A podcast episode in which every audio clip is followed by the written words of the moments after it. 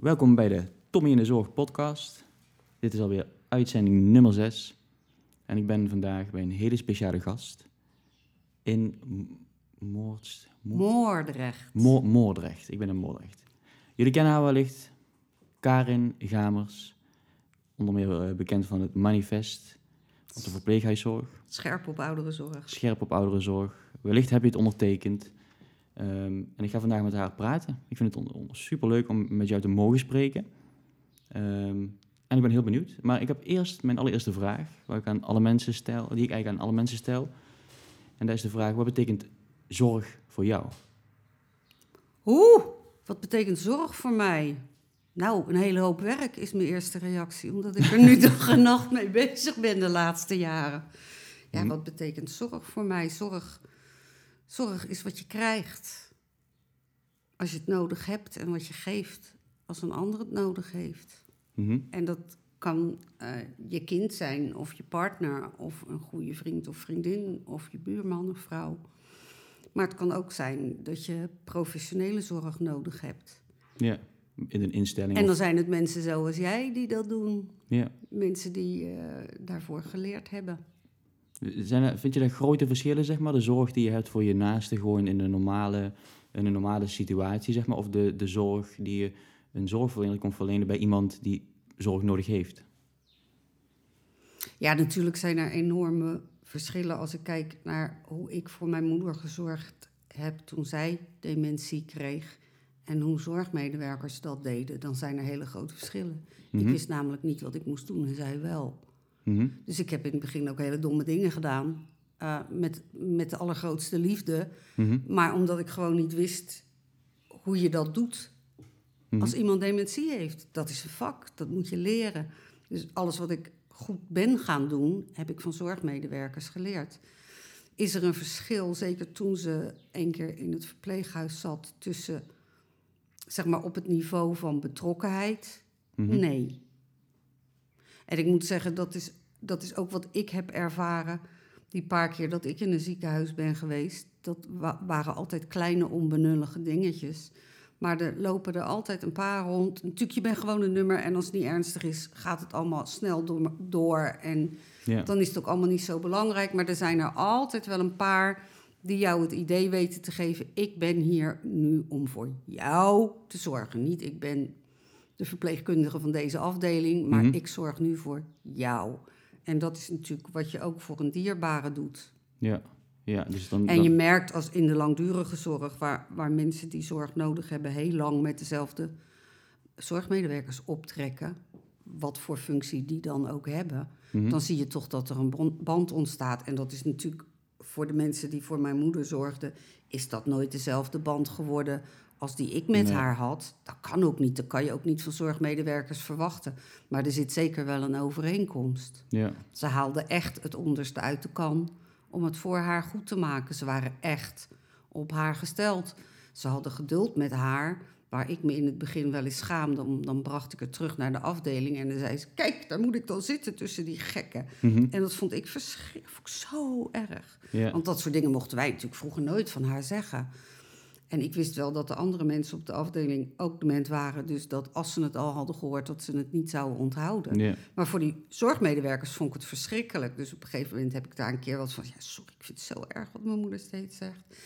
En dan zijn ze dus zo geduldig en begripvol als een ouder met zijn kind. Mhm. Dan zegt ze, ja, natuurlijk zegt ze dat. Ze heeft toch dementie? Natuurlijk gaan we dan niet lelijk over haar denken. Ja.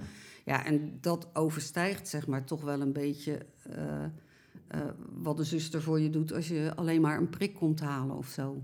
Ja. Dus in die zin zie ik ook wel eh, verschillen tussen, tussen zeg maar, de ziekenhuiszorg en de langdurige zorg, tussen de cure en de care. Ja, want om even terug te gaan in de tijd. ehm, hoe lang is het geleden dat je zeg maar ehm, bent begonnen met het manifest of het proces daaraan vooraf? Oh, En hoe is dat eigenlijk ontstaan? Nou hoe lang dat geleden is, Tom, ik- dat is heel raar. Ik ben historicus, maar jaartallen moet je bij mij niet weten.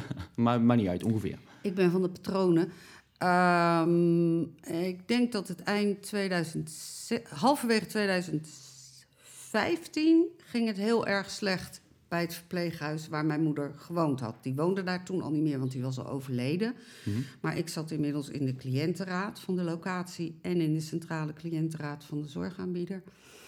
En bij ons was het altijd gewoonte dat je Mhm. dat je, je je periode uitzat. Als je één keer verkozen was, dan maakte je gewoon je periode af als je dat niet vervelend vond. En ik vond dat niet vervelend.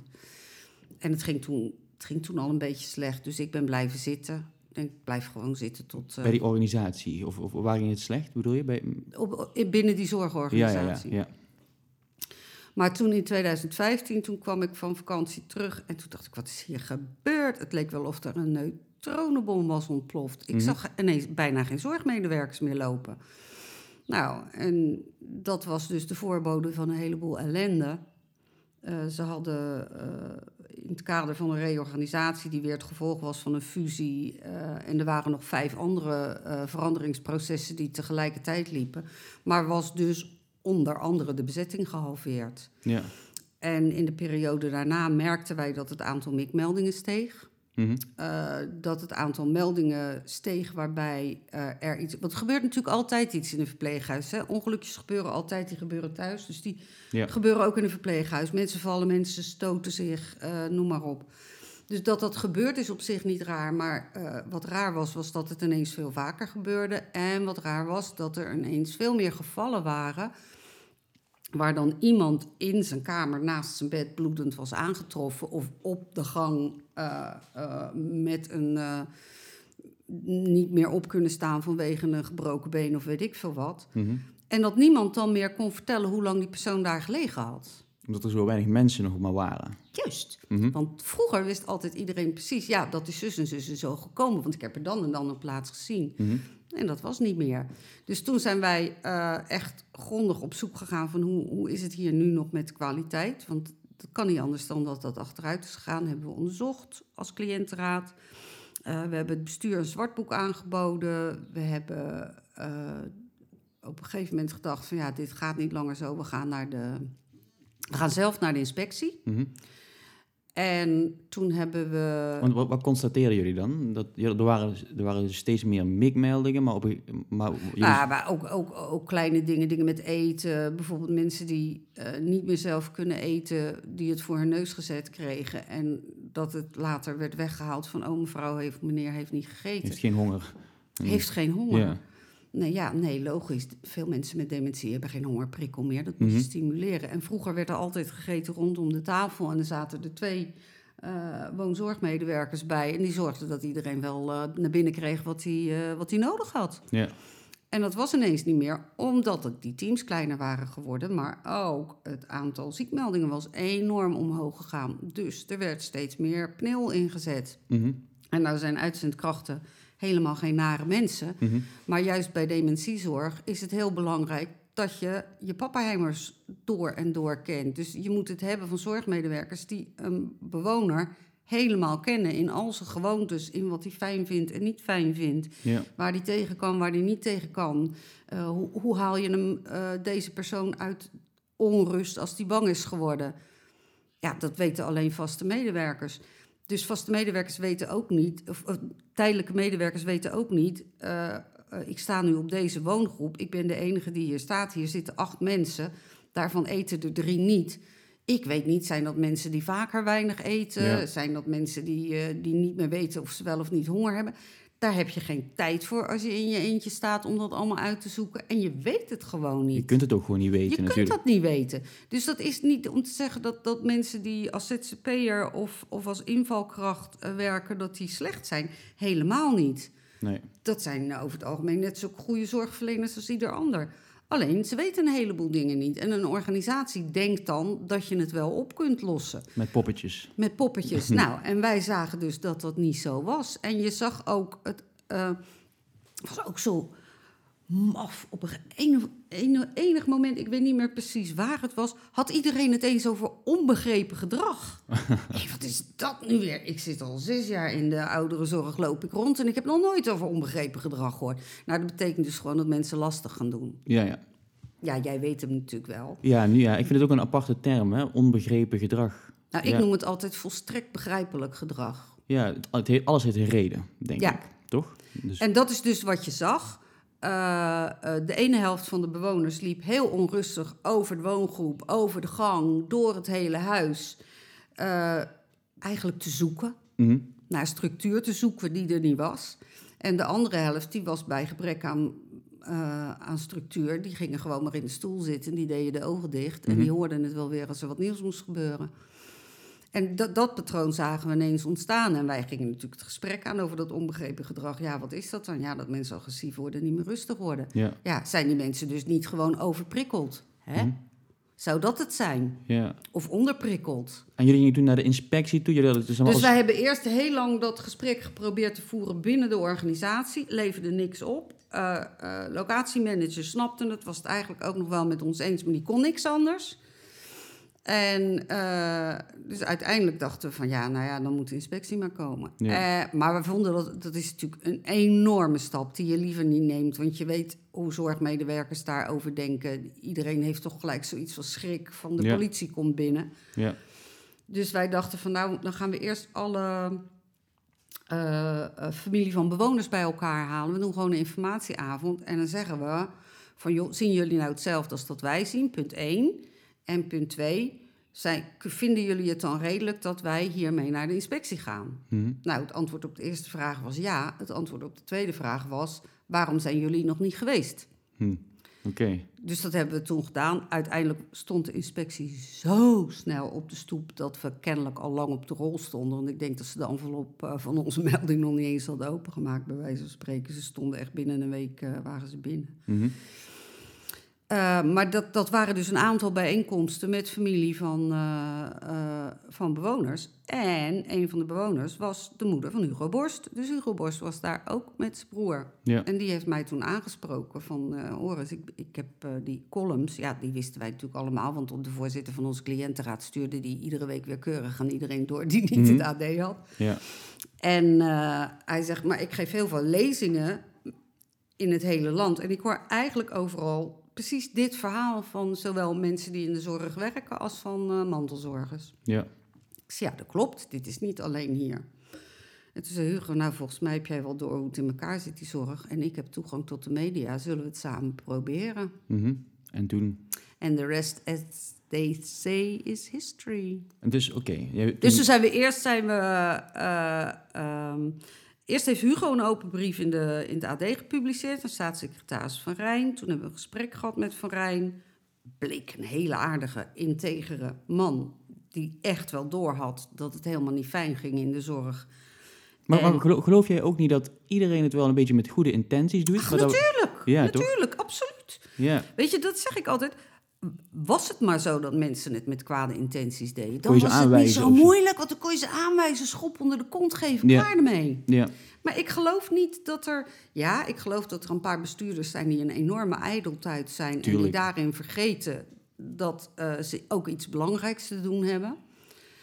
Maar ik geloof niet dat er iemand is die in de zorg werkt, die 's ochtends opstaat met het idee van. Nou, nou ga ik eens even lekker eh, mensen die eh, van zorg afhankelijk zijn het leven zuur maken. Natuurlijk niet. nee.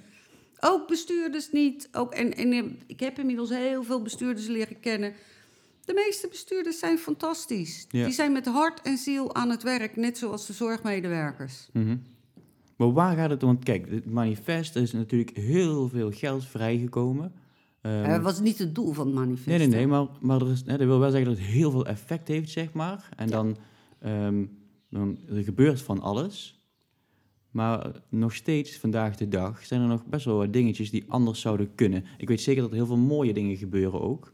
Ehm, maar waar zit, het dan, waar zit dan het grote probleem of zo?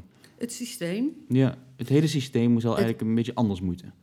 Nou, ik Oh. ben eh, geen voorstander van stelselwijzigingen. Mhm, Dat kost een bak geld. Veel meer dan die 2,1 miljard. mhm, En eh, het levert eh, zeker vijf, zes jaar onrust op. Ja, En eh, als je dat op de tekentafel bedenkt en je gaat het dan invoeren zoals ook het vorige systeem is ingevoerd. Want het systeem waar we nu allemaal zo last van hebben, is ook weer met de beste intenties ja, ontwikkeld. Vanuit het idee, de zorg moet betaalbaar blijven, wil iedereen die zorg nodig heeft ook zorg kunnen krijgen. En we willen dat die kwaliteit goed is. Dus dat zijn de twee dingen wat het systeem waar we nu zo'n last van hebben moest bereiken. Mhm. Dus ook het vorige systeem is met de beste bedoelingen in de wereld eh, gezet. Alleen, het werkt niet. dus dan, Ja. kan je, dan, roept, dan roepen ze vaak stelselwijziging. Het hele systeem moet op de schop. Ik zeg niet doen. Eh, gewoon doorgaan zoals we bezig zijn. We hebben een kwaliteitskader. Mhm. We hebben geld. Dus we moeten stapje voor stapje dat systeem aanpassen aan wat nodig is. Maar niet, alsjeblieft niet nog een keer alles in één keer tegelijk. Nee, ik denk dat grote veranderingen überhaupt heel moeilijk zijn. Ja, Ehm, dus ik geloof ook niet in een heel stelsel wijzigen, maar er- ergens gaat er toch wel iets mis. Als je kijkt naar bijvoorbeeld het stukje bezetting of zo. Of. Het, het, zeggen ze altijd, ja, het heeft te maken met, er zijn te weinig mensen. Er zijn zeker te weinig mensen, maar het heeft ook wel te maken met hoe aantrekkelijk is het om ergens te werken, toch? Nou, precies. Je kan zeggen, weet je, er zijn te weinig mensen en dan maken de cijfers het ons makkelijk, want de demografie, eh, de, Mhm. de opbouw van de bevolking leert dat de verhouding tussen de werkende eh, en de niet werkende verantwoord. Dus we krijgen steeds meer mensen die niet meer werken en op enig moment zorgafhankelijk eh, worden. En er zijn steeds minder mensen om die zorg te verlenen.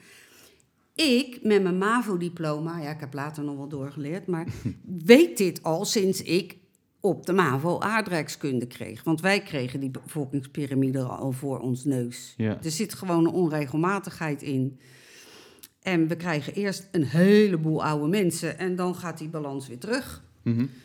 Uh, maar iedereen zegt dus nu, ja, daarom is er een arbeidsmarktprobleem. En dat gaan we niet oplossen. En ik denk, het arbeidsmarktprobleem is er wel, maar je moet naar de goede oorzaken kijken. Mhm. Het is wat jij het zegt. Vinden mensen het wel fijn om in de zorg te werken? Ja. Kijk eerst eens naar die dingen. Zorg dat je als organisatie een uitstekende werkgever bent. Mhm. Dan willen mensen namelijk bij je werken en ze willen bij je blijven werken. Als jij een goed werkgever bent, gaan ze niet weg. Uh, dus kijk naar de oudere mensen die uitstromen omdat ze de leeftijd bereikt hebben om uit te stromen. Die willen misschien geen volledige werkweek meer draaien in het reguliere rooster, maar die zijn misschien best bereid om een aantal uren per week te blijven werken. Hoeven ze voor mij niet eens de BIG-registratie bij te houden, Mhm. maar zij kunnen met hun ervaring sowieso een bijdrage leveren aan de kwaliteit van het werk van hun collega's. En zij kunnen een aantal dingen blijven doen die er nu steeds afvallen omdat er tijdgebrek is. Namelijk aandacht geven, is een wandelingetje maken met iemand, is bij iemand gaan zitten die Mhm. onrustig is, iemand helpen met eten, die zelf niet meer het besef heeft dat het toch wel handig is om zo'n bordje leeg te eten. Ja. Dus er zijn tal van dingen, dit zijn maar een paar oplossingen, er zijn tal van dingen die zijn helemaal niet uitgeprobeerd. Leerlingen begeleiden.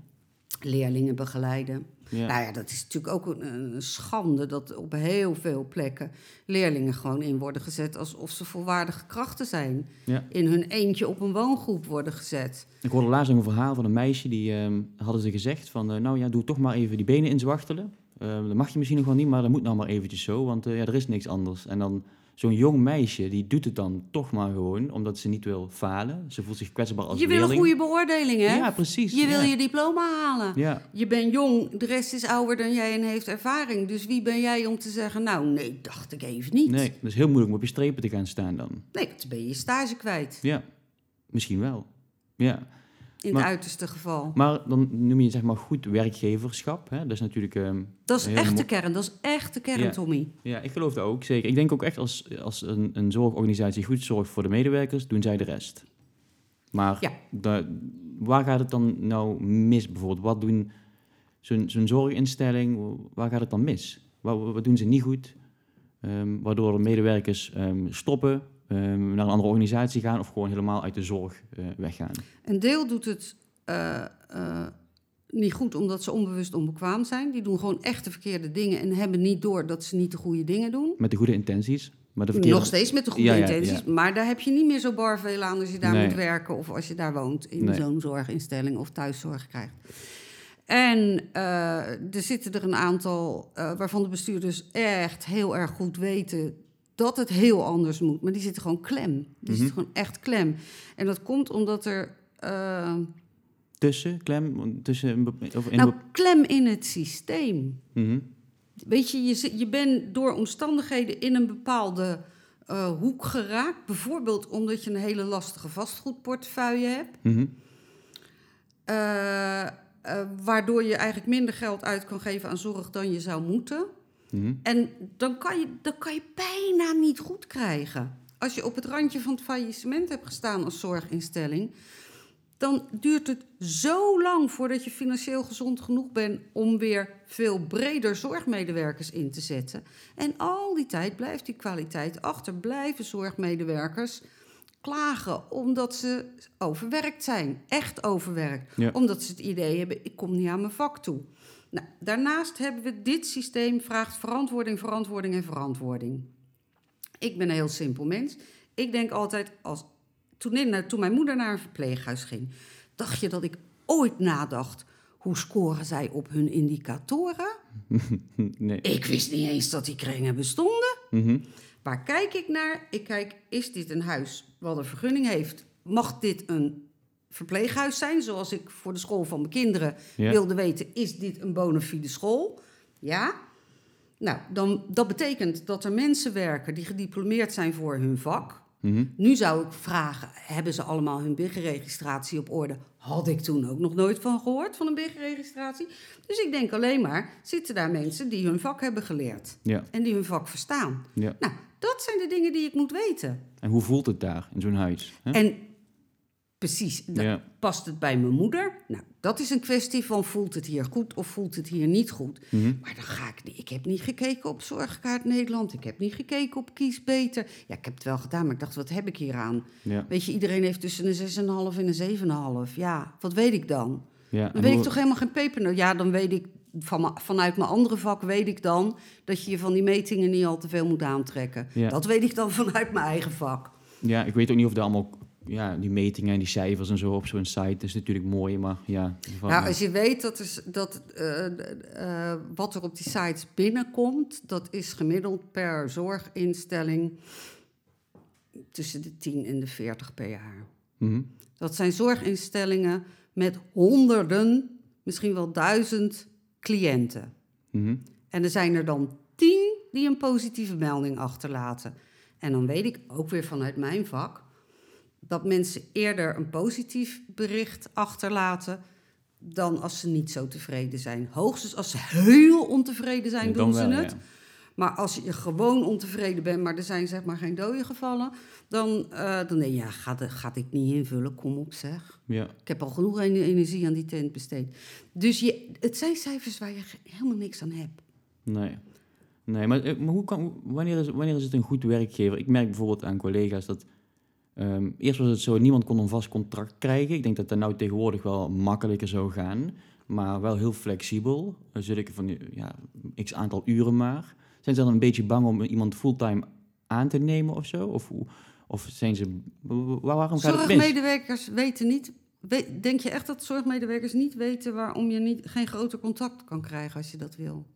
Ja, ik denk omdat ze dan met die flexibele... Of eh, hoe noemen ze dat? Dat zeg maar de, ehm, de, de zorg die verandert steeds. Ja. Dus het is dan niet fijn als ze dan in één keer iemand op een groot contract hebben, terwijl ze die geen werk kunnen geven. Maar gezien de tijd die er aankomt, is er genoeg werk, toch? Het is nog veel geniepiger, Tommy. Ik weet het alleen van de, eh, van de verpleeghuissector. Ik weet het niet in de thuiszorg, maar van de verpleeghuissector weet ik dat je er zo op de manier waarop iedereen de roosters maakt, Mhm. is dat het makkelijkst. Hou je het minst, eh, zeg maar, eh, loze uren over als iedereen op een contract zit van tussen de 28 en 32 uur. Mhm. Grotere, of nee, 18, wacht even, 18 en 24. 18 en 24 uur. Ja. Mhm. Dus grotere contracten, dan heb je meer verspilling, zeg maar, in je rooster. Mhm. Nou, dat is één ding. Dus je doet kleine contracten omdat je dan zuiniger kunt roosteren. Dan zou je zeggen, wat is er erg aan zuinig roosteren? Het moet toch niet te duur worden, die zorg. Het moet Mhm. redelijk blijven. Maar, dan hebben we het andere verhaal. Die systematiek van verantwoording, alles moet verantwoord worden, betekent dat eigenlijk iedere zorghandeling verantwoord moet worden. Ja. Dat weet jij vanuit de thuiszorg, dat Ja. is in de intramurale zorg niet anders. Dat wil de ziektekostenverzekeraar, dat wil de inspectie, dat wil de overheid, dat wil het Zorginstituut Nederland, dat wil eh, Zorgverzekeraars Nederland. Iedereen wil dat. We moeten dat allemaal, moeten we dat direct één op één kunnen weten. Heeft die mevrouw of meneer genoeg minuten gehad of te weinig? Ja. Nou, daar is al, daar is al die registratieballast ook voor Mhm. om dat vast te stellen. En wat hebben ze nou gedaan? Eh, in het systeem kun je alleen maar... Je, je moet een handeling, een zorghandeling, koppelen aan een kostenplaats. Mhm. Alleen bona fide zorghandelingen hebben een kostenplaats. Medicijnverstrekking eh, en verzorgingsdingen. Wassen, steunkousen, aankleden, eh, eten geven, activiteiten begeleiden, noem maar op. Dat heeft allemaal een kostenplaats. Dat moet dus één op één aan een vaste tijdseenheid gekoppeld worden. Mhm. En dan heb je je geld volgens de regels verantwoord uitgegeven. Mhm. Nou is er één ding in de zorg voor zeker kwetsbare ouderen, maar ik denk in de hele langdurige zorg stikbelangrijk. Aandacht. Mhm. Ja. Wat is er nou zo lastig aan aandacht? Je kunt het niet met een schaartje knippen. Want als jij overstuur bent, dan misschien heb ik jou in 10 minuten rustig. Ja. Misschien heb ik jou iedere keer in 10 minuten rustig, maar is er een keer één dag dat ik wel een uur met je bezig ben? Ja. Dus dat wordt heel lastig binnen die ZZP-schema's. Van wat mag welk ZZP wel en niet. Maar je moet het wel allemaal één op één verantwoorden. Want dat zitten jullie allemaal in te voeren in die, eh, in die tablets en die computers en die eh, Blackberries en Blueberries die en weet ik wat voor ellende. Ja, die minuten, ja, dat, dat vind ik ook een dingetje. Daar zouden ze eigenlijk dan toch mee gaan stoppen. Of daar zou, maar weet je hoe ik het voortaan doe? Ik heb zeg maar mijn telefoon en dan heb ik zeg maar, daar staat dan op eh, om half acht beginnen bij mevrouw Jansen. En om half twaalf ben ik klaar met mijn route. Ik, ik registreer niks meer. Doe ik aan het einde van de route, doe ik gewoon allemaal tjak, tjak, tjak, tjak, tjak. En dan daarna, eh, als ik bij iemand langer bezig ben geweest, dan weet ik dat wel. Dan voeg ik daar gewoon toe, onder die naam, klaar. Ehm, maar ik ga niet, eh, voordat ik naar binnen ga, huisje aanzetten, die persoon helpen, huisje uit.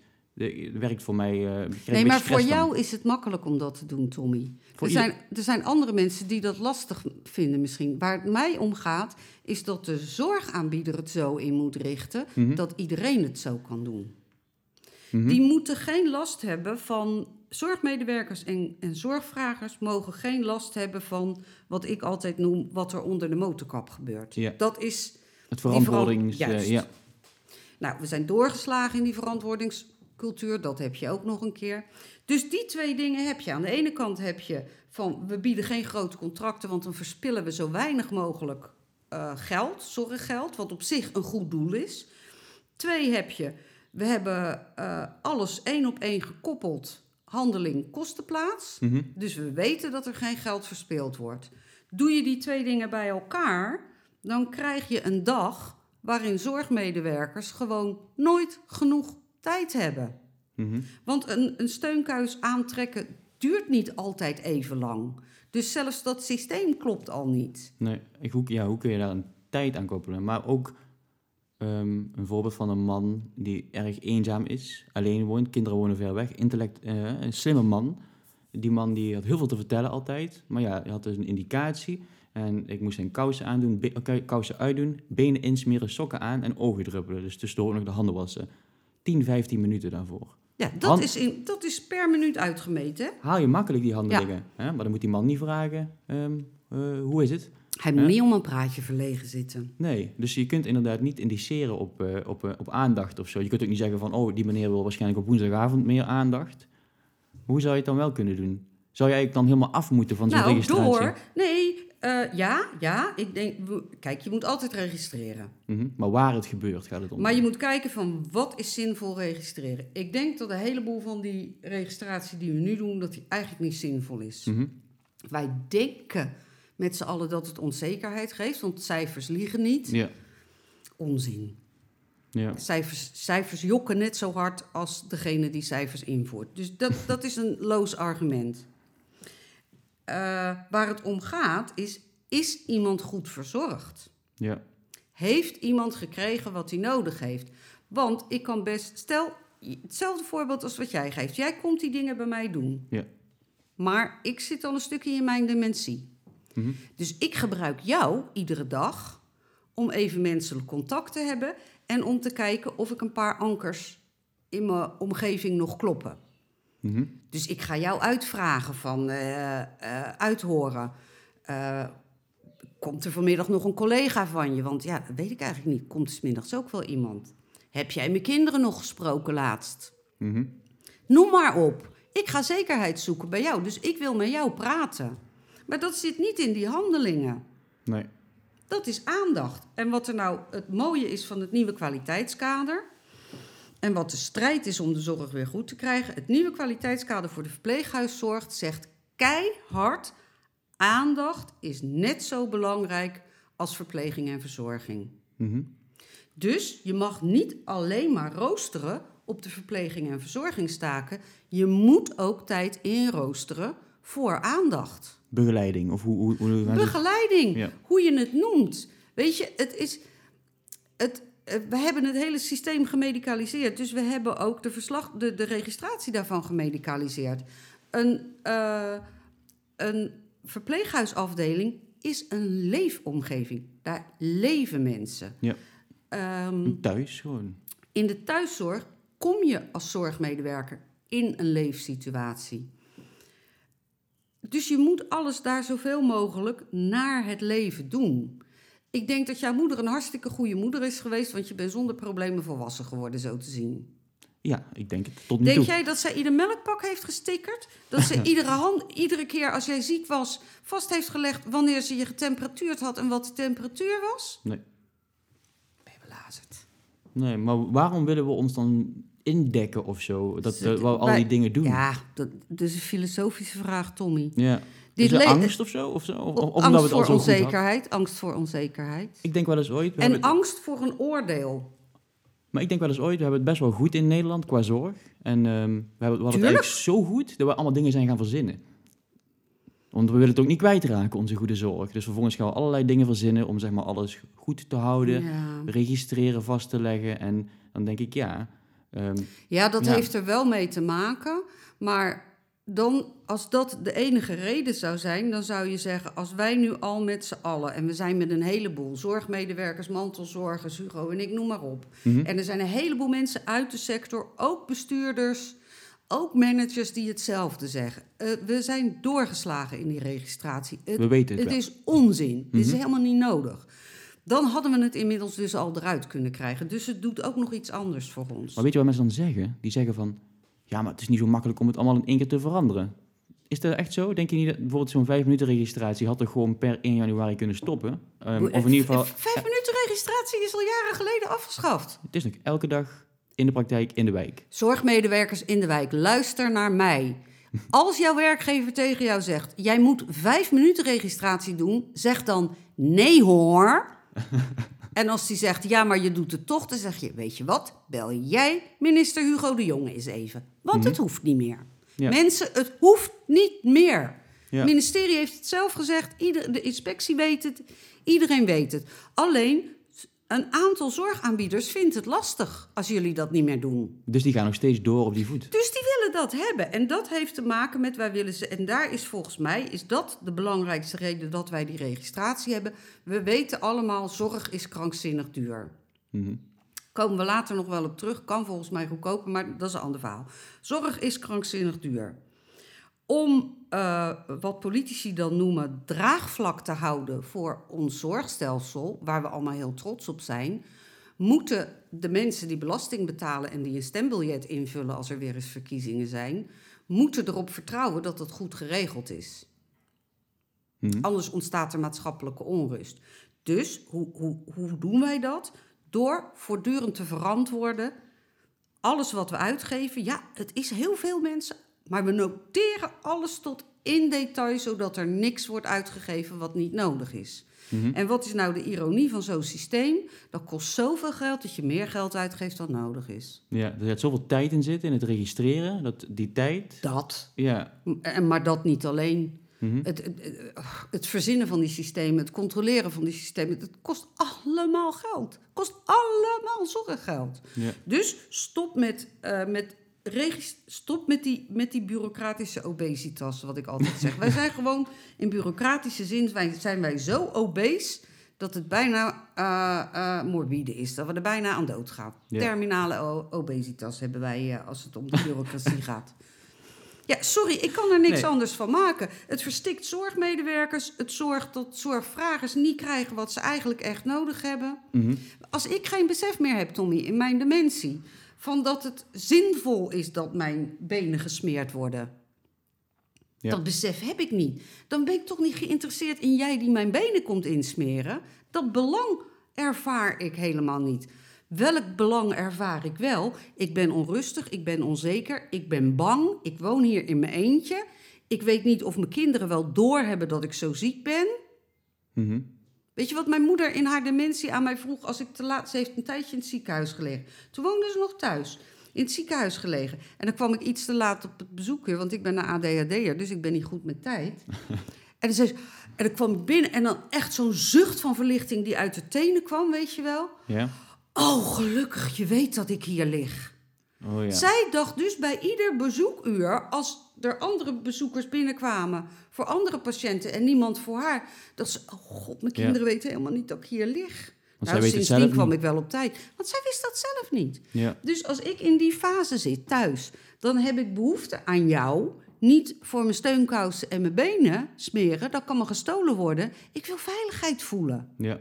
Ik wil iemand in huis die mij het gevoel geeft: wijfie, het is in orde. Het is misschien niet leuk, het is misschien niet optimaal, maar je bent veilig. Het is in orde. We houden je in de gaten. Je kinderen weten wat er met je aan de hand is. Alles wat jij vergeten bent, onthouden wij voor je. Dan zullen we nou nog even die steunkousen aandoen, dus het helemaal goed. En ze, ja, tuurlijk mevrouw, maar en, en Ja. een van de dingen die u niet moet vergeten is de steunkousen. Ik ga u even helpen en ondertussen maak je een praatje. Ja. Want stel nou, jij komt met je, met je, met je tijdschema vol, eh, vol eh, steunkousen, ogendruppelen, die ik overigens ook nodig heb, en, eh, en benen smeren. En er is iets vreselijks gebeurd in mijn leven. Mijn zus is overleden, Ja. hemel verhoede. Ik zit de eerste drie weken dat jij daar komt, als ik dat nog weet, waarschijnlijk alleen maar te huilen. Ja. Nou ja, goed, dan moet je daar tijd voor En maken. wat jij dan doet, is: nee, mevrouw, sorry, u, eh, ik heb uw ogen gedruppeld, uw steunkousen zijn aan, uw benen zijn gesmeerd. Toedeledokie, ik moet weer verder. Dat is geen zorg. Nee. Nee, en het is wel, maar wel lastig dat je als zorgverlener weet dat er altijd zo'n soort druk op je zit van hé, hey, je hebt maar 10 minuten en natuurlijk kun je soms langer blijven en zo, maar... het- Ja, maar dat is het probleem van de thuiszorg, Tommy. En dat is een beleidsbeslissing geweest. De, de overheid heeft in zijn wijsheid besloten dat de thuiszorg van de ziektekostenverzekering naar de WMO ging. Mhm. Eh, dat hebben ze over de schutting gegooid, zonder alle gemeenten in Nederland de tijd te geven om zich daarop voor te bereiden. Dat is één probleem. Vervolgens hebben, heeft de overheid in zijn wijsheid besloten dat er veel minder mensen naar een verpleeghuis moeten gaan. Zo lang mogelijk thuis. Want dat is zo duur. Zo lang mogelijk thuis. Onder het mom, wij willen allemaal zo lang mogelijk thuis. Ja, dat haalt je de koekoek. Als ik zwaar dement ben, dan zeg ik ook... nee, ik blijf hier, want hier, hier weet ik tenminste nog dat ik op die bank zit. Die bank die herken ik nog. Ja, Die voordeur herken ik nog. Dus ik ga niet ergens anders heen. Maar natuurlijk moet ik dan al lang weg. Dus dat klopt al niet. Dus er zitten nu heel veel mensen thuis die eigenlijk... die in het voor, eh, voorheen ook gewoon nu al lang in een verpleeghuis hadden gezeten. ja. En die moeten jullie allemaal verzorgen en die krijgen allemaal alleen maar V&V. Terwijl als ze net als vroeger in het verpleeghuis terecht waren gekomen, dan hadden ze activiteitenbegeleiding gekregen. Logopedie, fysiotherapie, alles wat nodig is. Eh, er was een geestelijk verzorger, er was een specialist ouderengeneeskunde of een verpleeghuisarts. Noem de hele rimram maar op. Maar we hebben gezegd nee, meer mensen in de thuissituatie thuissituatie naar de gemeentes. En we, doen niet, we verplaatsen niet het aanbod van het verpleeghuis met die mensen mee naar de thuissituatie. Nee, we doen alleen het stukje V&V. ja. Dus alleen verpleging en verzorging. En de rest, helaas. Ja, helaas, pindakaas. Maar en dan raken jullie dus overbelast en zorgvragers krijgen niet wat ze nodig hebben. maar oké, nou is het nieuwe kwaliteitskader, zeg je? Ja, Daar voor de staat verpleeghuiszorg. Voor de verpleeghuiszorg. En als we kijken naar de wijkzorg, zo lang Nou, daar moet dat dus ook zo in staan. Ja, ben je daarmee bezig met de Ja, wijk? daar zijn we al een hele tijd mee bezig, Hugo en ik. Maar er zijn heel veel mensen mee bezig. Hè. Wij hebben ons gewoon aangesloten bij die mensen die daar al lang mee bezig zijn. Mhm. Dus wij roepen, dat is dan onze afdeling, zeg ik altijd maar, van Hugo en mij. Wij roepen overal waar we zitten, overal waar we komen, Of dat nou bij een lezing is of eh, op het ministerie. Jongens, let erop dat aanbod in de thuiszorg moet verbreed worden. In eh, de hoeveelheid mensen die er werken, maar ook in de, in de verscheidenheid van het aanbod. Dus niet alleen Mhm. verpleging en verzorging, je moet ook die andere dingen bieden. Ja. En dat is, eh, dat is een taaie. We hebben nu net, we zijn, er wordt nog gedraaid. We, we hebben een tijdje terug, heeft Hugo met Adelheid Rozen in de Leeuwenhoek gemaakt voor Human, Mhm. Omroep Human. Oh ja, ja. Die ja. serie over dat verpleeghuis. Nou, we zijn nu voor Human precies dezelfde serie aan het maken, maar dan in de wijk. Mhm. Oké. Oké. Dus waar mensen, zorgvragers, gevolgd worden met hun zorgverleners. En we ingaan, kijken naar al die problemen waar je dan tegenaan loopt. En Mhm. dan zie je dat wat ik nou net beschrijf, van dat het eigenlijk, ze hebben veel meer nodig dan je vanuit de thuiszorg op dit moment kunt bieden. Ja, dat zie je in zijn schrijnendheid. Ja. En denk, denk je ook niet dat het bijvoorbeeld voor eh, mensen die graag in de zorg willen werken, dat het heel moeilijk is? Om, want ehm, om iemand te mogen wassen heb je eigenlijk al een diploma nodig. Terwijl ik denk, ja, als je een kindje krijgt, moet je ook je kind wassen. Dan gaat het allemaal vanzelf. Komt er even kraamhulp, maar that's it. En terwijl nu is die barrière best wel hoog.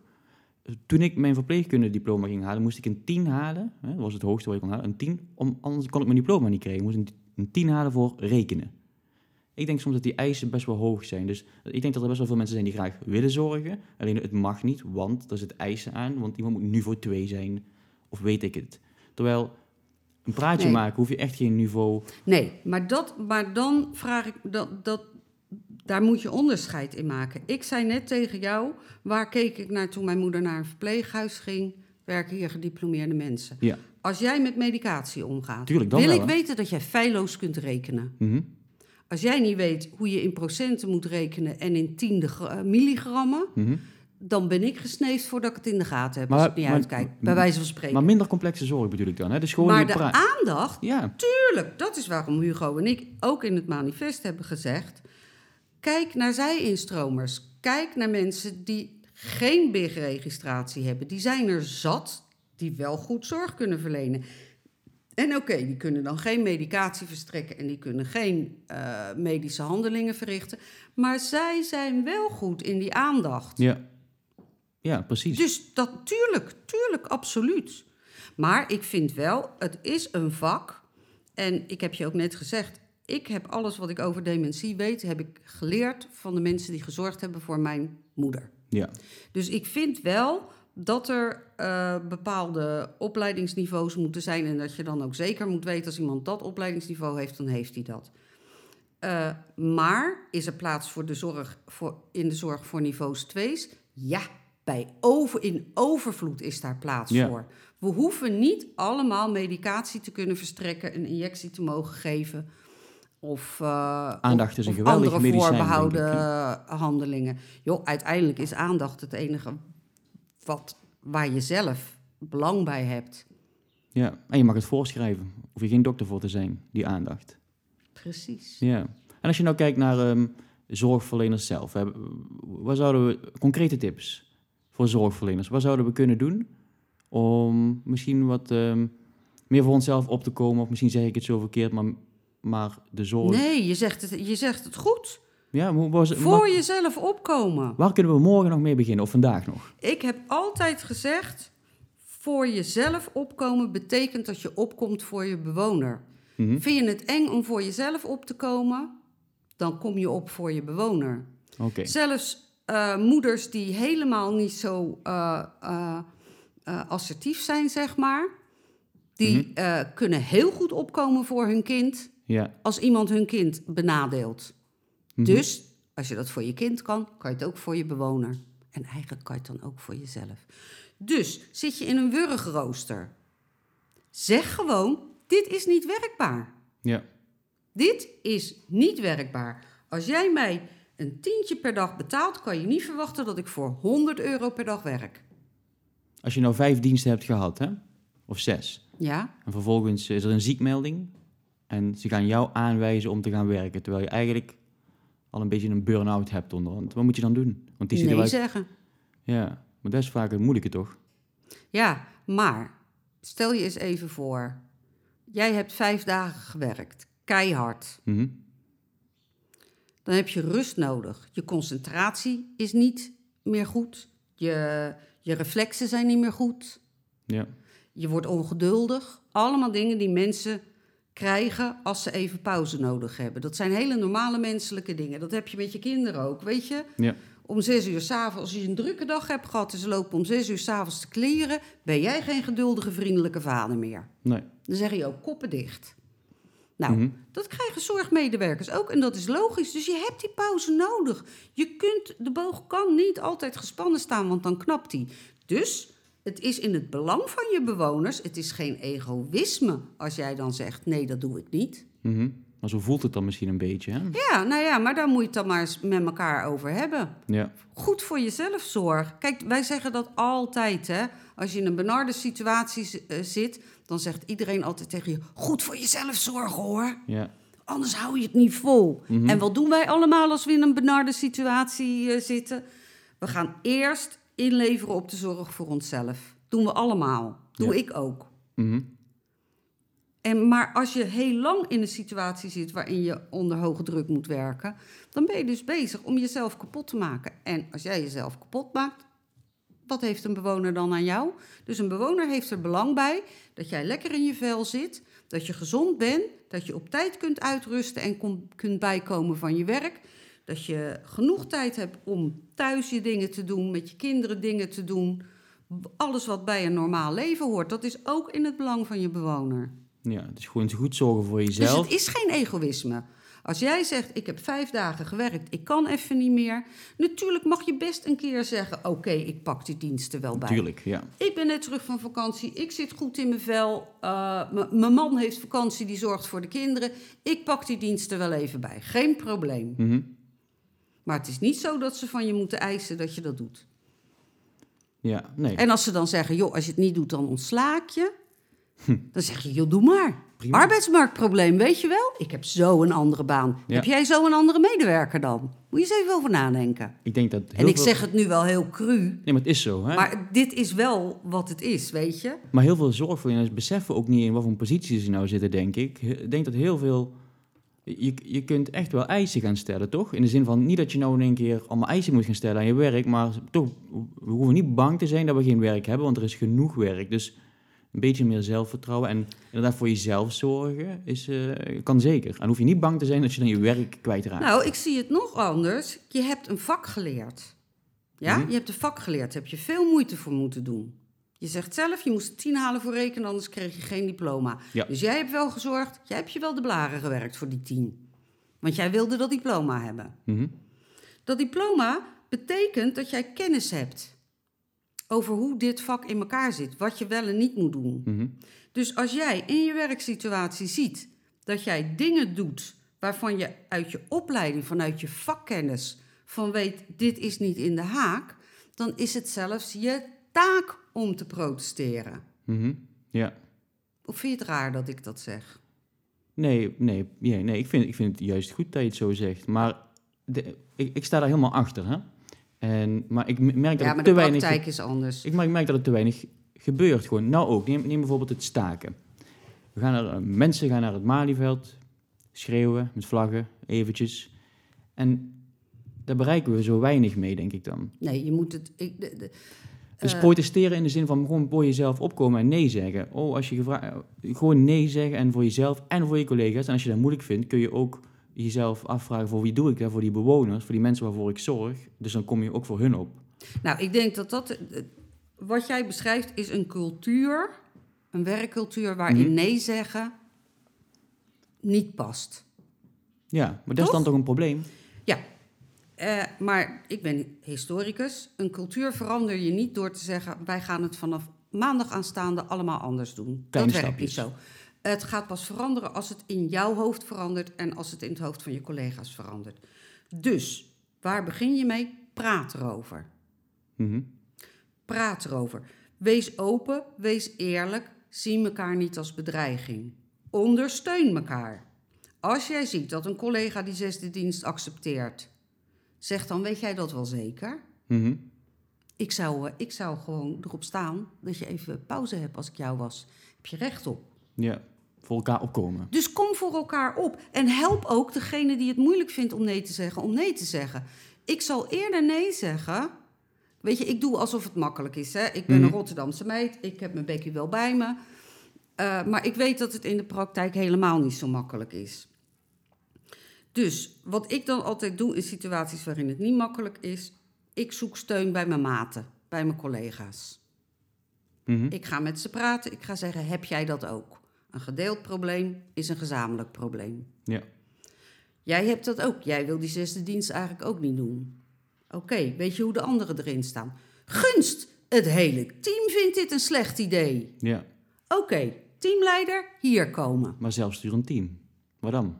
Nou, ook een zelfsturend team eh, kan toch bij die... Dan ga je toch gewoon direct naar de directeur intramurale zorg? Kijk, en wat je nou zegt, dat vind ik heel mooi. Want daar vergeten heel veel mensen. Want dat is een positie waar heel veel zorgverleners nu in zitten. Die zijn, ja, wij zijn zelfsturend, we hebben geen leidinggevende. Ja, nou en of. Maar inderdaad, Natuurlijk heb je een leidinggevende. ga naar die directeur.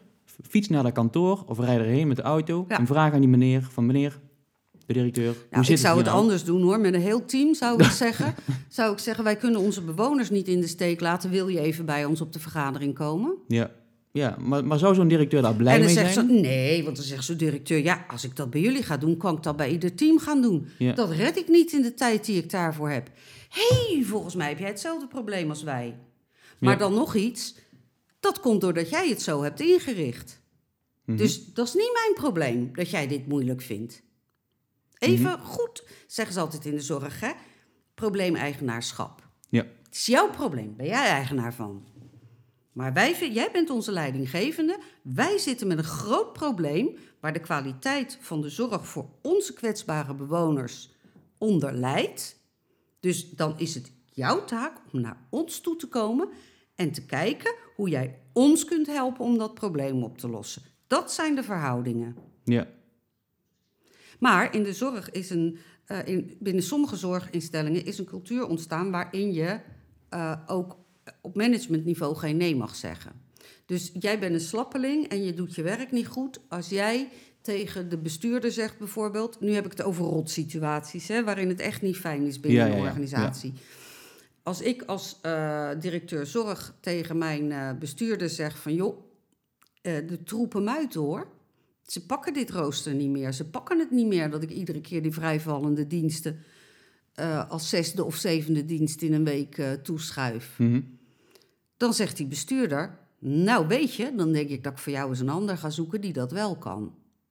Dus er is, het wordt tegengehouden, zeg maar, om het probleem neer te leggen waar het thuis hoort. ja, Wat een directeur of een bestuurder hoort te denken vanuit zijn vak. Oké, hier komt een team met mij bij, dit bij mij met dit probleem. Punt 1, hoe los ik het probleem van dit team op? Punt 2, zijn er meerdere teams die tegen ditzelfde probleem aanlopen? ja, Want dan moet ik het voor ze allemaal oplossen. En als ik dat alleen niet kan, dan moet ik bij mijn collega's en bij mijn leidinggevende aangeven: ik heb een probleem wat ik zelf niet op kon lossen. Ik heb daar jouw hulp bij nodig.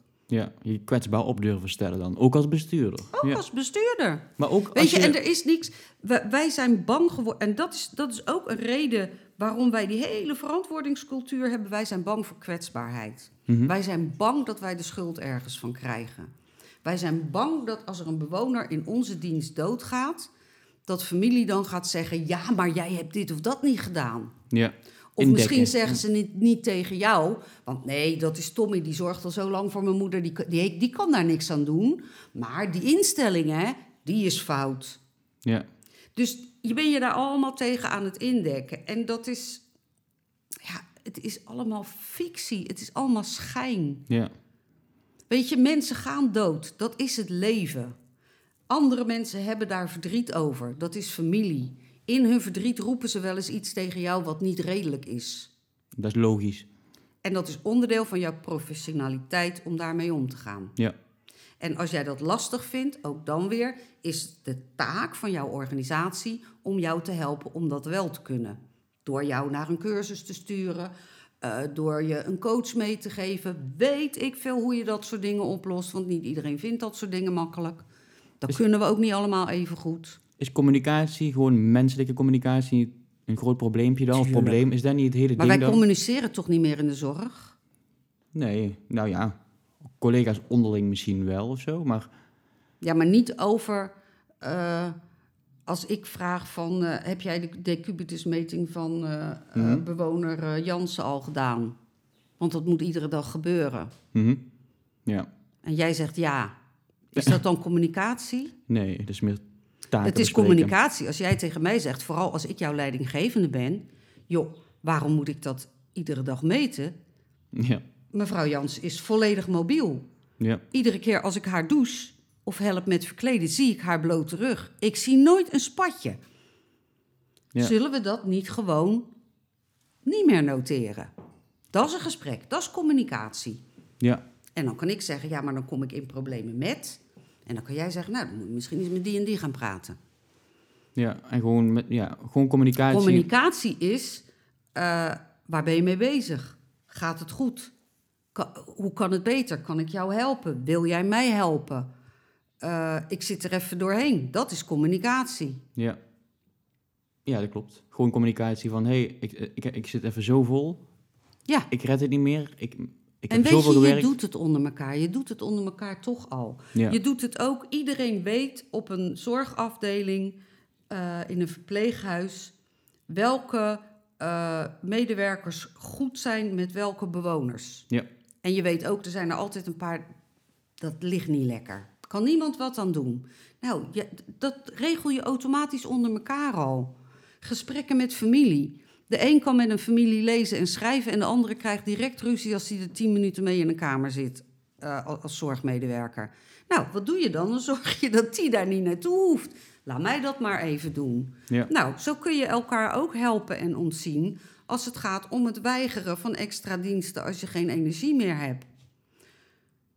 Voor elkaar zorgen dus. voor elkaar zorgen. Maar ook daar strijdbaar in zijn. Hè? Als je nou merkt dat meerdere datzelfde probleem hebben, gewoon met z'n allen zeggen: jongens, dit gaat niet meer.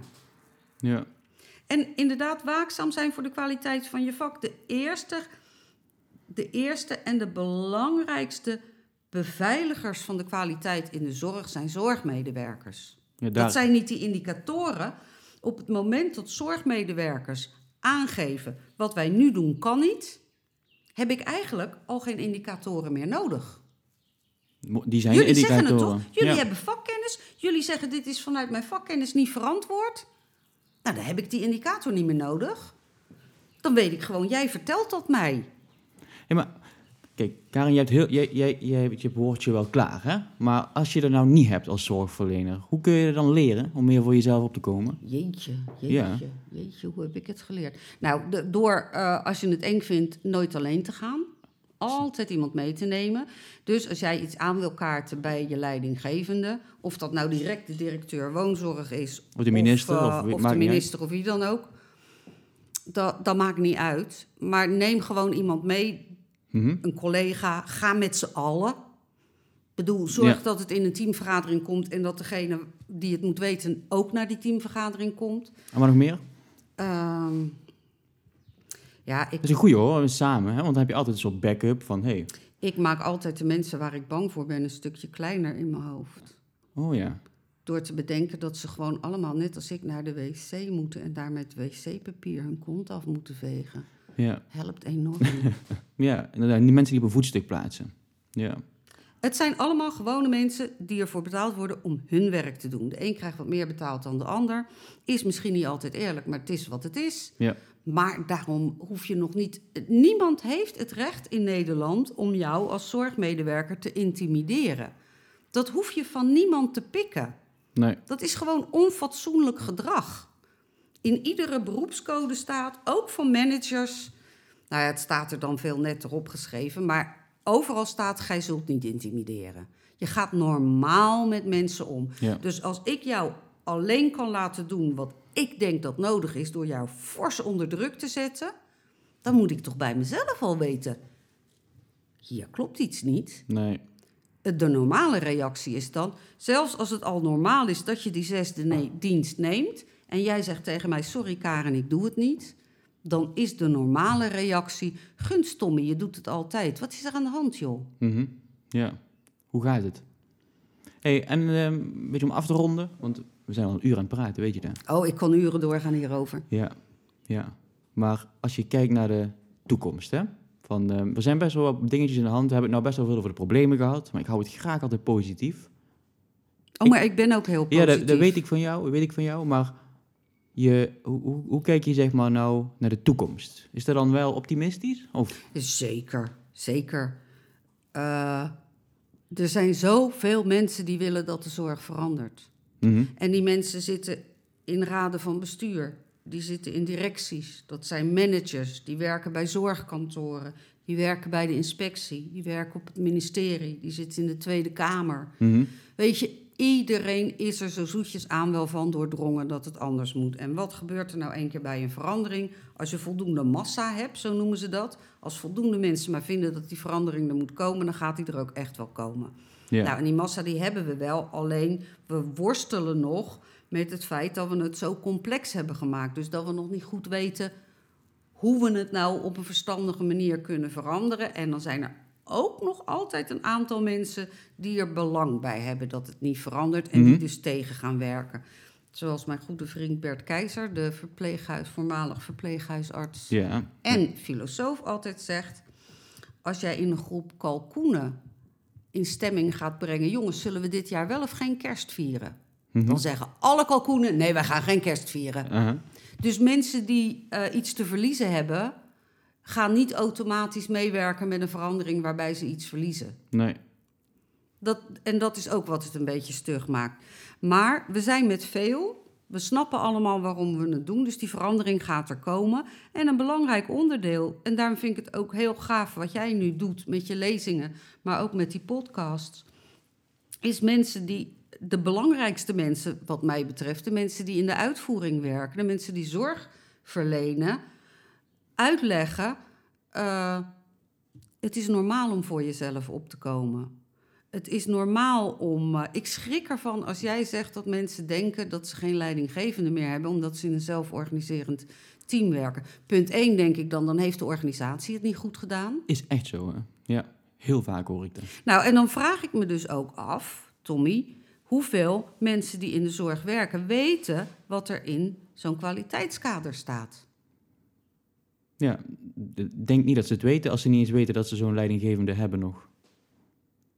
Het zal daar wel in beschreven staan, waar ze naartoe kunnen. Nou, nee, dat niet. Maar in het kwaliteitskader staan wel allemaal dingen beschreven. waarvan jij tegen je leidinggevende kan zeggen: van ja, maar als jij wil dat ik het zo doe. dan ben ik in strijd met het kwaliteitskader, hè? Ja. Weet jij dat wel? Ja. Is dat jouw keuze? Dan doe ik het. Je bent mijn leidinggevende. Maar dan moet je wel even weten dat ik heb gezegd dat het niet kan. Ja. Ja, maar ja, dat ze... Dat, Zouden we dat niet een keer kunnen doen samen? Dat we er nog een maken en dat we gewoon eh, het kwaliteitskader eens samen doorakkeren, maar dan in gewone mensentaal.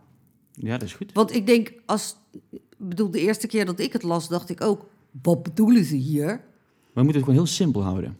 Precies. Ja. Dus we lezen het allebei door en dan gaan we bladzij 1, wat staat hier nou? Ja. Niet, niet voorlezen, maar hier staat dat je als zorgmedewerker dit of dit wel of niet mag doen. Heel simpel, gewoon... Gewoon heel simpel dat iedereen het kan snappen. Hm. Deal? Ik, ik vind het een goeie en daar kan ik zelf ook heel veel van leren, denk ik nog. Ja, ik leer er ook iedere keer weer van, want ik Ja. ken het ding ook niet uit mijn hoofd. Maar dus de zorgmedewerkers, da- dat is wat mij positief maakt. Zorgmedewerkers krijgen dit door. Ja. We moeten elkaar nog een beetje zien te vinden, denk ik. We moeten elkaar zien te vinden. Zorgmedewerkers vertrouwen erop dat mantelzorgers jullie op handen dragen. Ook al zeuren we wel eens, ook al vragen we wel eens om dingen die eigenlijk niet mogelijk zijn. Dat is dan omdat we zelf zo wanhopig en overbelast zijn. Ja. En jullie hebben tenminste een diploma en jullie weten nog wat je doet. Maar we dragen jullie op handen. Mhm.